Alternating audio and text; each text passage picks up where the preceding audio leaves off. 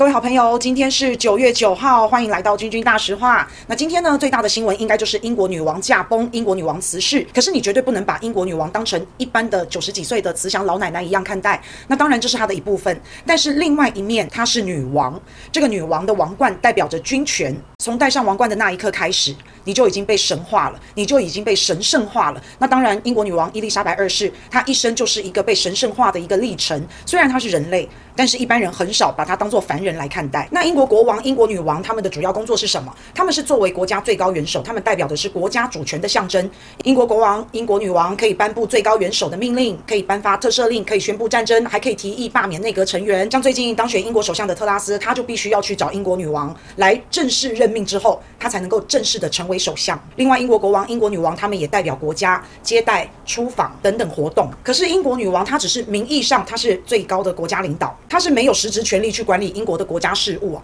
那英国因为它是内阁制，所以它的首相才是真正握有领导执政权的那个人，也是最高的首脑，他是负责管理国家事务的人。英国首相才是国家政权的实际拥有者，但是女王就是一个象征，更多的是一种荣誉，更多的是一种荣誉性的职位。英国女王、英国国王他们的政权是继承而来的，但是英国首相一般情况是由英国国会下议院的多数政党的党魁就自动变成了英国的首相人选。那英国女王、英国国王也好，他们当然会关心国家大事啊，但是他们是不理政的，就是因为他们手中其实没有这个行政的实权。真正掌握国家行政资源、真正掌握国家机器的还是英国的首相。英国女王也好，英国国王也好，他们的权力就是象征性的意义啊，所以他们是有磋商权，他们可以有警告权、有奖励权。但是英国实际的掌权者还是英国首相，英国首相能代表英国王室，还有代表民众，而且英国首相他就是英国政府的首脑，掌握着真正实际的权力。简单说，英国政府如果下了一些决定、下了一些决策，他们还是要尊重一下英国女皇，